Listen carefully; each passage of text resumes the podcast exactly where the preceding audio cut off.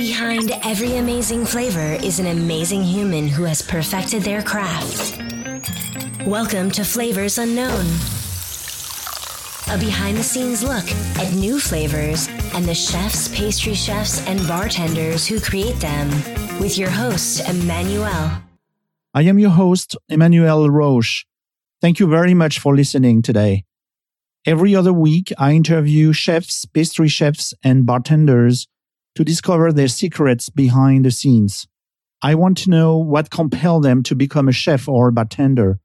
I want to learn everything about their creative process and discover the unknown ingredients that are finding their way in their drinks and dishes. Before I introduce today's guests, I would like to thank everyone who has already taken the online survey to give me feedback about my podcast, Flavors Unknown. I will step by step integrate your recommendation. In fact, if you already go to the website, you see that I have made some modifications based on your comments. And I am looking for potential guests related to the topic that you have suggested. I welcome everyone's input. So if you haven't done it yet, please take the survey. I promise it will take you only five minutes. It is anonymous and you can find the link at flavorsunknown.com. You have to click on the contact page, then scroll down, and then you will reach the section called the podcast survey. Thank you in advance for your feedback. It really matters a lot to me. I am really pleased to have another pastry chef on Flavors Unknown. It is a woman this time, and her name is Emily Spurlin. She's a pastry chef at the restaurant Bad Hunter in Chicago.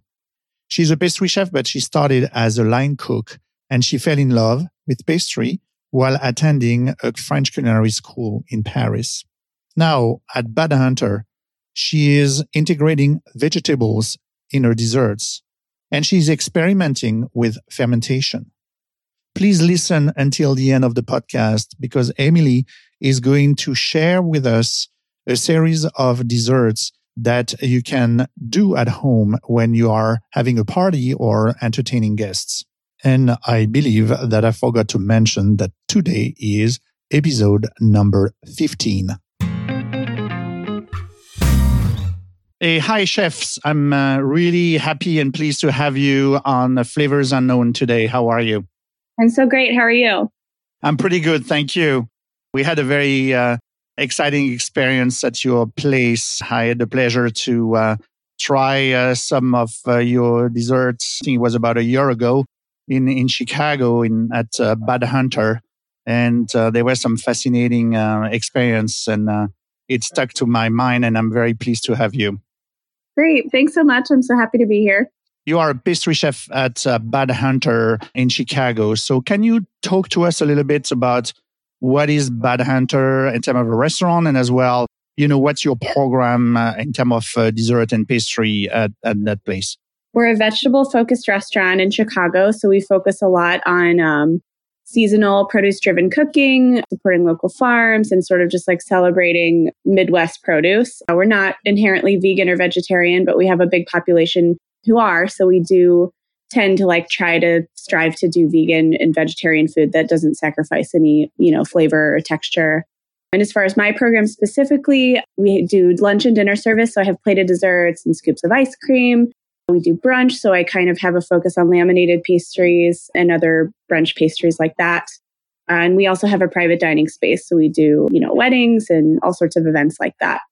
And is your program in terms of dessert and, and pastries connected to the philosophy of the restaurant, which is like uh, vegetable centric? Absolutely. Yeah. And so I that's kind of how I had been cooking before this job. I have always I started out as a line cook before switching to pastry. So I became really comfortable cooking with vegetables, and that was sort of my main palette, I guess. And then switching over, I kind of took that with me a little bit. So that was my style of cooking. And then this opportunity came up, and it, it seemed like such a good fit because I really love using vegetables and other savory ingredients in my desserts. So there's definitely like a liaison between the the pastry and the savory aspects there. So I'm curious because um, you know other people that are listening as well you know, you're talking about dessert and pastry, and then we talk vegetables. So can you give us like maybe one or two examples of what you have on your menu or things that you are let's say non for or maybe a signature dish? I guess we had a really popular dessert when we first opened. It was a chocolate cremeux, and we did um, a porcini mushroom ice cream with that. I've done parsnip stuff. I've done a sunchoke cake. I've done a semifreddo that was with um, peas and rhubarb in the spring. That was a hit. And another popular one was a, a beet and goat cheese uh, mousse with berries and chocolate. So mushroom and ice cream. Explain yeah. that to me a little bit. yeah, so it definitely is a little funky, but more off more than that, it's just really rich and sort of like umami aspect, which I thought paired really well with the dairy. And we also had some frozen grapes, so the acid in the grapes kind of help help cut through the the richness of the chocolate and the mushroom. And we did a bit of chocolate crumble, sort of like a cookie crumble that had porcini powder in it. So just sort of rich and savory and that that's interesting because I had uh, recently uh, an episode with uh, Sam Mason from Oddfellows, you know, in, in Brooklyn. And he was talking. In fact, I had the chance to do one face to face with him. The whole uh, shop was smelling, you know, they had the aroma of mushroom. And I, and he said, what are you doing with mushroom in ice cream? And he, he thought that it was something very interesting as well because he can really absorb like the, the sweetness, the sugar, you know, and, and some of uh, other aroma. And um, so it's interesting that, you know, that both of you talking about ice cream and uh, playing with uh, you know mushroom as an ingredient. So yeah, yeah. Funny. So you're you're saying that you are celebrating local produce in the Midwest and the seasonality. So can you tell us a little bit more about what you mean by that and give us some example of seasonal product from um, you know from the Midwest? I think Chicago is known for having really brutal winters, which absolutely is true. But the summers here are just glorious. And I think that's why so many people stay here is, you know, it's almost like you forget about the winter when summer comes around. We're super lucky to have a bunch of really amazing local farmers who are just growing amazing produce. So we have really beautiful berries and stone fruits and I mean, all sorts of vegetables. And then, you know, we just kind of have to do our best to preserve that in the summer in order to use it through the winter as far as jams and pickles and fermenting. And then in the winter, we, you know, they are long. And so we, we have squashes and root vegetables and some orchard fruits and just find creative and new ways to use those. So I always like to say that, you know, we don't have the same sort of year long amazing produce that people on the West Coast might have. But I, I truly believe that our joy at like the first strawberries or rhubarb or green vegetables in the spring is absolutely unrivaled. I don't think that anyone gets as excited about that as we do in the spring. I do remember doing the uh, the tour in Chicago, and I think it was in June, and there was a, a lot of rhubarb, uh, you know, on the menus, you know, around the, uh, the city. So that was pretty fascinating. Yeah, and we, I remember last year we had a really long spring. It was really cold and rainy, so we kind of got stuck with rhubarb for a lot longer than we usually do before the strawberries started coming up. So you're talking about uh, preserving, uh, obviously, those great product from the spring and the summer. You use the term fermentation, and we have seen fermentation, let's say, very used in the culinary space. It's very trendy at the moment. So you're exploring fermentation in pastry as well, uh, from what you are saying, or in desserts. Can you give us some example of fermentation uh, and I'm, I'm, guessing pickling and, and other forms, you know, for, for your desserts? Yeah, absolutely. Pickles for sure. We do a lot of pickles that might be slightly on their sweeter side or paired with a super rich dish so that they can cut through that a little bit. We use ferments in the sense of doing vinegars. We're always trying to make vinegars out of our scraps. One of my favorites is just when you hull the tops of the strawberries, just throwing them in and getting them started as vinegar. They still take a lot of the really like lovely flavor and color from strawberries, but you're essentially just using something that would otherwise get thrown in the compost. So we make a lot of vinegars. We do kombuchas and we use kombucha for sorbet or as a starter for creme fraiche. That was actually something we picked up in the Noma fermentation book is flavoring your kombucha with, we were doing like lavender and elderflower and then using that to start a creme fraiche culture and also sourdough. We do a lot of sourdough starter. We use it for our laminated doughs and our donuts and sour- sourdough bread, obviously, as well. Kombucha techniques for, for sorbet. So, um, uh, can you further develop? We start with tea and we and sugar, and we add our kombucha. It's called a SCOBY, and that ferments the tea, and it becomes really tart and fizzy and fermented, essentially. And then, you know, you can add fruit purees to it, or just do a straight kombucha sorbet, and it just has a really nice, like subtle tea super tangy flavor. And how are the uh, the consumers reacting to it? Because it's it's pretty um, you know, surprising, probably in uh, you know in the ice cream world. Yeah, I, it is, and I think I've been really surprised at how adventurous some of our diners are. I think that I almost sometimes feel like I'm like pushing my limits of how weird I can get with dessert to see if people it. And they do, which is really great because I've worked in other restaurants where it's not the case and you know, you did anything like beets or and it just wouldn't sell. So I feel lucky that people who come to Bad Hunter tend to to eat pretty adventurous. I think also things like kombucha is becoming really popular. I think these things that are actually quite ancient and old are sort of becoming revived. I think seeing things like that, and you know, you go to Whole Foods and you can see so much kombucha, and I think it's just exposure. People are getting more exposed to these flavors and becoming more used to it and open to trying it. Would you say that there is a certain, uh, let's say, a platform in in dessert uh, or pastries or ice cream that are more open for that type of exploration and pushing the boundary than boundaries, sorry, than others? I guess for me, I don't know if this answers your question correctly, but I I find that I have to pair the weirdo ingredients with something that people really love and will always go for, like chocolate. I can pretty much pair anything with beets and people will order it. So I usually just try to temper the more bizarre, like more different ingredients with things that are super recognizable and craveable for people. So it kind of gets them to try something maybe a little different than they're used to within while still staying in their comfort zone. So the idea of having almost like an anchor flavor or techniques, and then you can play around and tweak it. Yes. Okay, cool. So let, let's go back a little bit in, in time, and I'm I'm curious because you know pastry, uh, and you know obviously from my accent you can tell I'm French. So uh, there's we hear a lot about like the techniques, and uh, it's it's uh, it's a science. It's uh, there, there's really uh, specific recipes and rules and so on. So what was the first things that you learned about creating pastries that really surprised you? I'd say the first thing I learned that was surprising was just the patience involved. And especially coming from cooking, which is pretty quick and fast and on your toes. And usually something that, you know, if you mess up along the way, you can usually save it, you know, whether it's just a seasoning problem or something. And with pastry, you really have to be super careful at each step because each step really affects the final product. And these steps are also very time consuming and require a lot of attention. So just sort of the pace of it, that it's a lot slower. Um, it's taught me a lot about being a more patient person and just the the importance of giving things the time it needs to be correct. So you said that you studied as a line cook. So what was the process or what happened, you know, that make you switch into uh, into dessert and pastry? So I before I went to culinary school, I was pretty uncertain about whether I wanted to do pastry or be a, a savory chef. So I just went to culinary school because I had a friend of a friend who said that it might help me be a little more well-rounded. So I did that. I actually studied in Paris, so your accent is very nostalgic for me. but, uh, Which accent? Come on.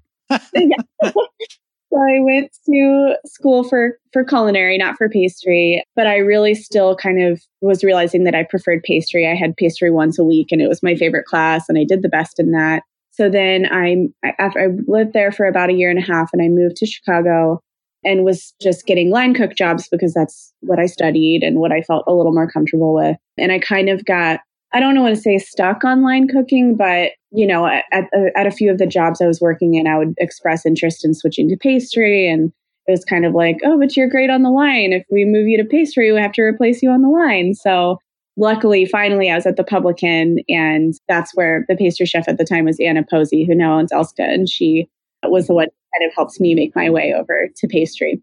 Who inspired your generation, you know, of, of chef or pastry chefs there's always you know iconic names you know from decades after decades you know generation and generation so i'm curious for you who were those um, mentors and and people that you look up to when it comes to uh, dessert and pastries I guess I can't speak for my entire generation, but for me personally, I feel like my some of my direct inspirations in Chicago were Dana Cree, Amanda Rockman, and as far as like other legends, I really love the work of Nancy Silverton and Dorie Greenspan. Working with Anna was great as well. I think that she has a really artistic approach on pastry that kind of helps me develop my own creativity. Those are some of mine. Who did you work with when you were in uh, in France, in Paris? my program for school was six months, and then I did six months of internship. It was a just a bistro called L'Orsine. It was really small. It was just the chef and how important as the the French techniques, you know, in pastry? We know that around the world there's different, you know, influences. Obviously, there's Japanese school, you know, you have, you know, even Germany and so on. But we talk always about like the French technique, you know, in in pastry. So, do you think that every pastry chef should be able to master those? And then that's, uh, you know, we hear about the fact that creative is great, but you need first to master the basics and like the techniques and then after that you can explore you know the creativity side. So I'm, i just wanted to hear a bit from you what are your thoughts about? I think i i feel like i can see both sides first of which being that i i do think that it's super important to learn technique before being able to flex your creative muscles a little bit. I think we're all super eager when we're just cooking to be trying a bunch of stuff out but you know you might have this great idea but you have no idea how to execute it and it can end up being a poorer final product because you didn't really know what you were doing. So I do think it's important to understand like basic science in pastry and basic technique, which of course, like most of it comes from French technique. But I also do think that sometimes it helps you to think outside of the box when you sort of maybe don't have that super traditional training. I mean, I personally didn't go to pastry school. I did have a very like baseline, super simple basic pastry training, which was helpful, but I think it helped me sort of carry some of my savory cooking techniques that I learned while being a line cook into pastry that that maybe I would have never come to that conclusion if I had just gone to pastry school. So I think it's both. I, I do really think technique is important, but as long as you allow yourself to like move outside of that box as well. Do you think that uh, the technique helps uh, when it comes to structuring a dessert? You know, we we talk a lot about the the, the influence sometimes for certain chef, uh, chef, pastry chef about like the architecture influence and the structure of a dessert. Do you think that's the, the learning the basics of the techniques really help, you know, in terms of uh, play with a different um, structural effect, you know, of a dessert? I do. Yeah, I think it's super helpful, you know, to maybe start off by saying, you know, I really want this to be this texture. And then you could try and think of, you know, maybe recipe, other recipes you have that have that texture and, you know, being able to fall back on your technique.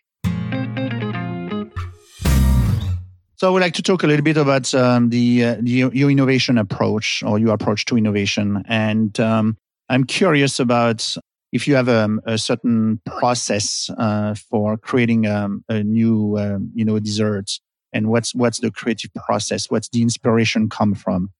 Yeah, so I usually start, my starting point is usually singular flavor or ingredient that I want to showcase, which often ends up being, you know, a fruit or a vegetable, something nature based usually, or a flavor combination that I'm interested in trying out. So from there, I kind of go in a number of directions. I either think in terms of color. So I think of foods that are complementary colors or foods that are in the same color scheme that I think might flavor wise be a good match for the initial ingredient. I also like the if it grows together, it goes together method, which is, you know, if they're coming up in the same season, they likely will be good together. And then I like to think about families. So, for example, quince is in the rose family. And I really like using rose in desserts in, in moderation. I think it's really lovely. And I kind of tied together in my brain that both Persian cuisine both uses it uses quince and rose. So then that kind of leads me into a new direction of other flavors I can play with within Persian cuisine, for example, or like buckwheat and rhubarb are related. So kind of just trying to find find ways to connect ingredients in my brain that make sense and have context. And then obviously trying it all together and making sure it tastes good. But I'd say that's the beginning of my process. So there's a lot of uh, research, I guess, on your end. Yeah, I'm a I'm a massive overthinker. So I I put a lot of thought into everything I do, which is good, but I also kind of I definitely tend to overthink things sometimes and make it harder on myself than it needs to be, but it's just how my brain works, so So I was very impressed with, with this dessert. You know, the lime avocado mousse. Uh, you remember that you know you had on the menu with this uh, the mango and there was a cilantro uh, granita that was absolutely fantastic. Plus, it, it was beautiful in terms of color and fantastic for people like me taking pictures and putting them on Instagram. So, yeah. and so, can you describe a little bit the uh, what was the inspiration behind this um, dessert? Yes. So I, I can't take full credit for that one. That was a collaboration with one of my cooks, but I did kind of guide her into the direction that it got to. So she was sort of starting on, she wanted to do a lime dessert and she was working on sort of like a key lime pie sort of thing. So I was trying to help her do something that felt like her dessert, but also felt like it was a bad hunter dessert, which to me is always trying to push boundaries and trying to come up with creative flavor combinations, not at the expense of flavor, of course, but just trying to trying to do something that's just a little different from it being a classic key lime pie, for example. So I suggested pairing the avocado with lime and cilantro. And she was a little hesitant. I think she was like, I'm worried it'll taste like guacamole. And I kind of just said, like, well, guacamole's delicious. So, I mean, what's wrong with that? Like, pretty much anything can be translated in, into dessert and taste like a dessert, but still maybe be inspired by guacamole. And there's nothing wrong with that. So, sort of trying to like kind of bring her out of her own box of like what makes sense for dessert and just trying to pull inspiration for wherever possible. And, and it was her idea to add the, the mango and the Tajín spice on top. So, and that was great. And that's true that when when uh, we tasted it, no one said, "Oh, I don't think that anyone had guacamole on on uh, you know their minds." Because the, we, especially with the the mango aspect, and uh, and there was a lot of contrast in texture that was fun, that was a really great dessert. You're, you're mentioning that this is a work that you have done with one of your, I mean, one of the cook. So, how important is the collaboration aspect of putting together a menu you know, in, in, in the restaurants. So not, I'm guessing that not all the dessert then come from you or all the dishes come from the chef, but there is a lot of people uh, involved, which is, is great. Yeah, definitely. Uh, collaboration is a huge thing for me personally and also just uh, in Bad Hunter in general. You know, within my insular team, I find it very important to get input from my cooks on desserts because, you know, I only have my own my own brain and my own perspective. And, you know, when I tap into their talents and their passions and you know, I get to sort of see their cultures and their perspectives. And, you know, I have a cook right now from India and she came up with this a really amazing kulfi dessert that I just, I never would have come up with this on my own because that's not my background, you know? So I, I think it's really helpful and keeps me inspired. And as far as between pastry and savory, we're definitely always kind of picking each other's brains and working with each other's menus. I'm always finding inspiration in ingredients that they're using or produce that they're using and they often will pick certain techniques from my menu as well. One of our sous chefs went through a big pastry phase where he had a meringue on one um, dish at one time, and then I was kind of working with like a Japanese cheesecake recipe, and he thought that was so cool. So he did an asparagus d- dish with like a Japanese cheesecake situation on it. So yeah, it's fun. We do collaborate a lot, which is helpful for all of us, I think. You you had this uh, first background of being a cook, so I'm curious that first if you are more inclined of collaborating with the chef you know in the restaurant because of your background. And then second of all you know how much does it have an influence on the way how you approach your dessert today? Yeah i think it definitely maybe makes me feel a little more comfortable in working with the savory team because i'm sort of knowing where they're coming from and the techniques that they're talking about. I feel like i just have a little you know i have knowledge in that with it being my background. So it helps me to communicate with them, I think, easier about about dishes. And then for me personally, I feel like it's been a really huge inspiration on just like the the type of flavors that I gravitate towards and some of the cooking techniques I use. You know, yeah, I think it, I think it's had a huge impact on how I how I bake. So I'm super excited to have you, um, you know, on the show because first of all, I didn't have a lot of pastry chef yet, so it's it's great. And second of all, there's not a lot of you know women that I was able to have so far, and uh, I really want to make sure that uh, you know I represent them on on the flavors unknown. I have uh, a series of questions for you because I am really amazed every time that I am in contact with you know this industry that uh, it's very much um, you know still unfortunately. I mean, it's changing, but male driven. So, how do you think your career would have been different and not necessarily better or worse, but different if you had been a man?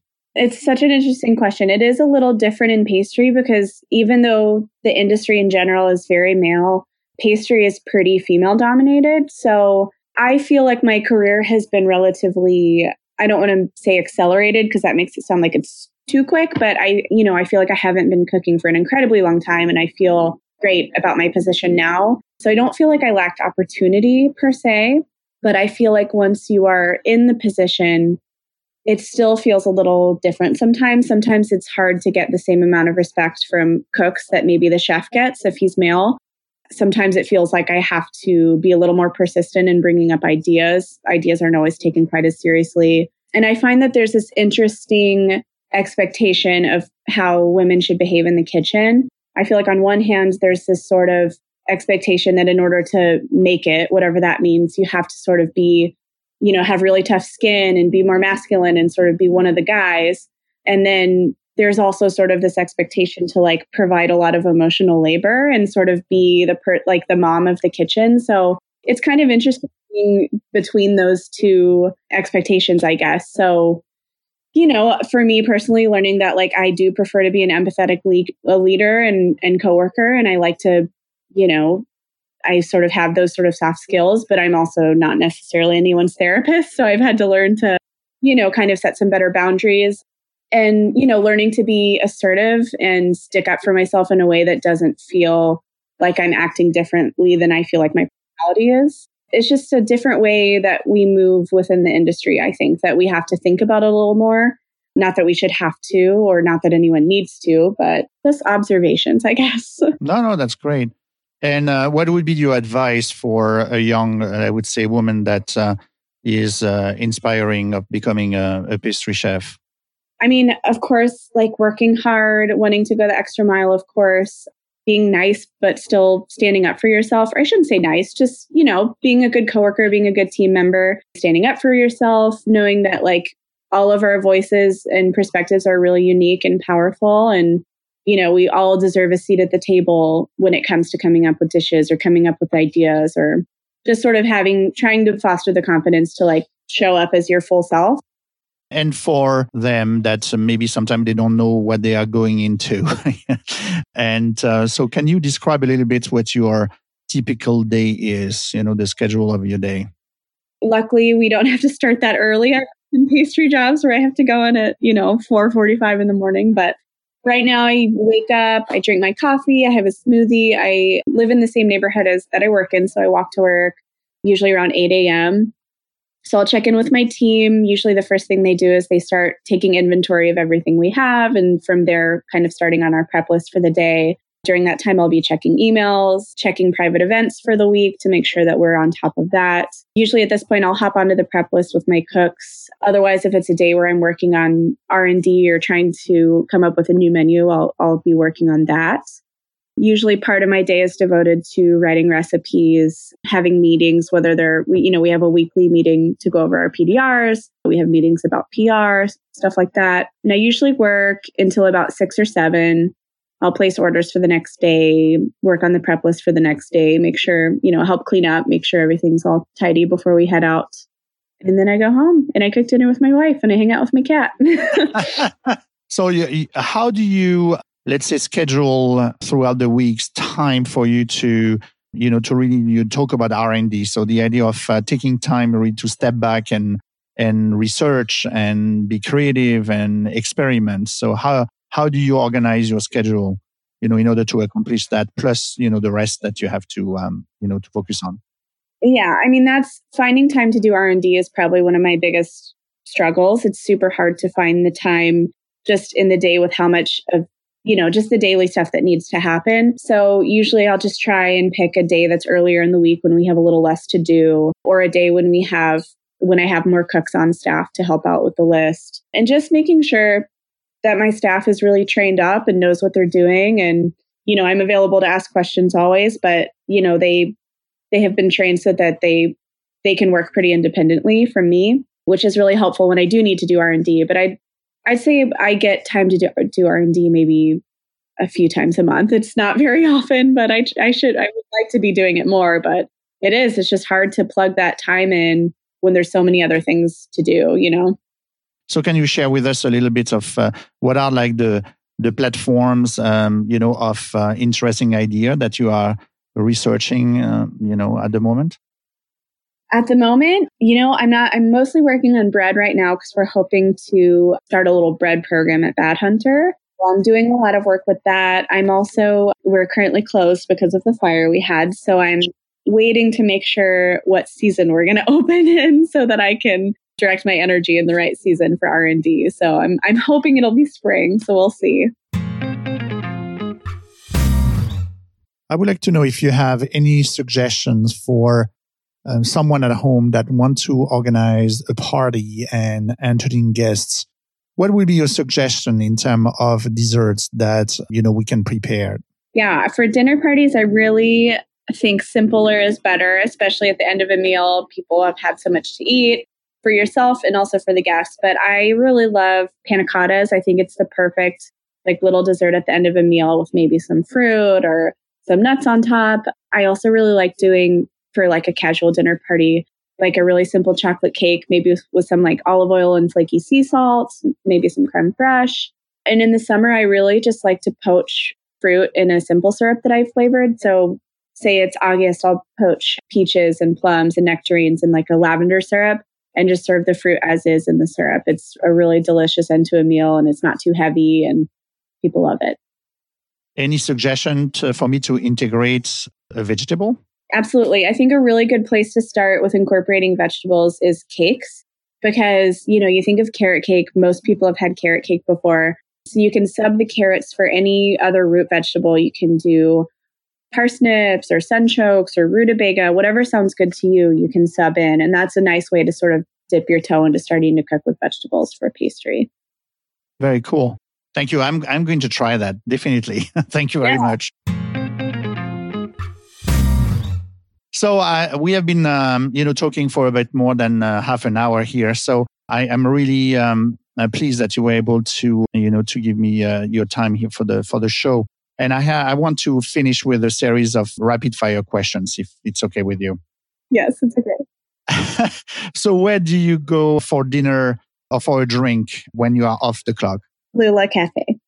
Ah, Lula Cafe. Yes, that's great. For both drinks, drinks as well. Yeah, both. Yeah. Okay. What is um your late night craving? Oh my gosh, fried chicken. Fried chicken. Yes. like a standard fried chicken or with a twist? Uh, I like Korean fried chicken with like okay. kimchi. I had it last night, so it's on my mind. so now I'm thinking about what's your favorite dessert, but listen, from a packaged food company or fast food chain. Oh my gosh. I really like the frozen custard from Shake Shack. Does that count? Yeah. Cool. If there's any dessert that you will not eat. Oh, I don't think there's anything I wouldn't eat. I'm not a huge chocolate fan, to be honest, but I, I will eat it. Okay, I join you there. I, I, I don't like chocolate in dessert. I, I like chocolate tablets, but not, not in dessert. Yeah, That's funny. Yeah. I'm rarely surprised by a chocolate dessert. And the last one is can you give me two of your uh, favorite cookbook when it comes to uh, dessert pastries? Yes, I like Chez Panisse Desserts and I like Elements of Desserts by Francisco Migoya. Emily, thank you very much. I'm very um, pleased to uh, had you, um, you know, on the show. It was um, a fantastic discussion. Thank you very much. Thanks so much for having me. I had a great time.